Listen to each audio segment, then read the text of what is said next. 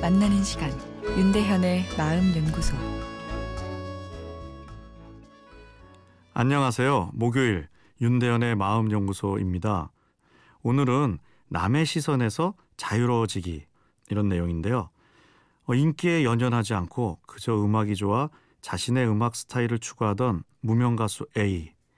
알아보는 사람은 없었지만 음악을 즐기고 어, 삶을 즐길 수 있었습니다. 그러다 어느 날 대박이 터졌는데요. 한 인기 밴드가 A의 앨범을 듣고 마음에 들어 준비하던 노래에 개건 가수로 참여해 달라고 했는데 그 노래가 뜬 거죠. 사람들이 자신을 알아보기 시작했고 방송에도 나가고 큰 콘서트에도 참여할 수 있었습니다. 청중들의 뜨거운 환호에 가슴이 뛰었죠. 더 이상 무명 가수가 아닌 A 자신의 두 번째 앨범을 준비하기 시작했습니다. 머리에서 여러 좋은 아이디어와 악상들이 활발히 떠올랐죠. 열심히 작곡하며 스튜디오에서 어, 앨범 녹음 작업도 시작했는데요. 아, 그런데 이전 같으면 세 달이면 끝날 것 같은 작업이 9개월이 지나도 진전이 잘 되지 않았습니다.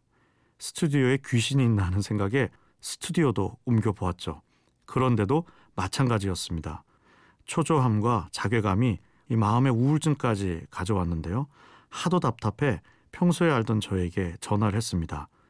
우울증인지 치매인지 도무지 머리가 돌아가지 않아요. 왜 그런 것인가요?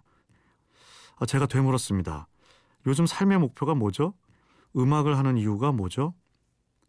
사람은 성공을 맛보게 되면 자신도 모르는 사이 마음의 목표가 주관적인 가치에서 타인의 시선으로 옮겨가게 됩니다. 그만큼 타인이 주는 환호가 강력한 쾌감을 주기 때문입니다.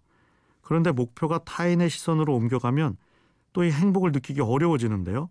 타인의 시선은 내가 마음대로 조종할 수 있는 것도 아니고 내가 열심히 한다고 해서 꼭 환하게 바라봐 준다는 보장이 없기 때문이죠. 남의 시선에서 자유로워지기 위해서는 내 삶의 목표가 무엇인지를 가끔씩 점검하는 것이 필요합니다. 가수 A도 자신이 왜 음악을 시작했는지 초심으로 돌아가 생각해 보았습니다.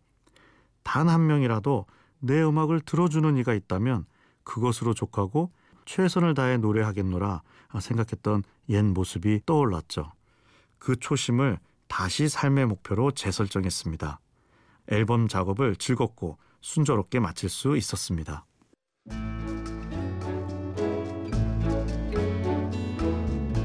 윤대현의 마음연구소 지금까지 정신건강의학과 전문의 윤대현 교수였습니다.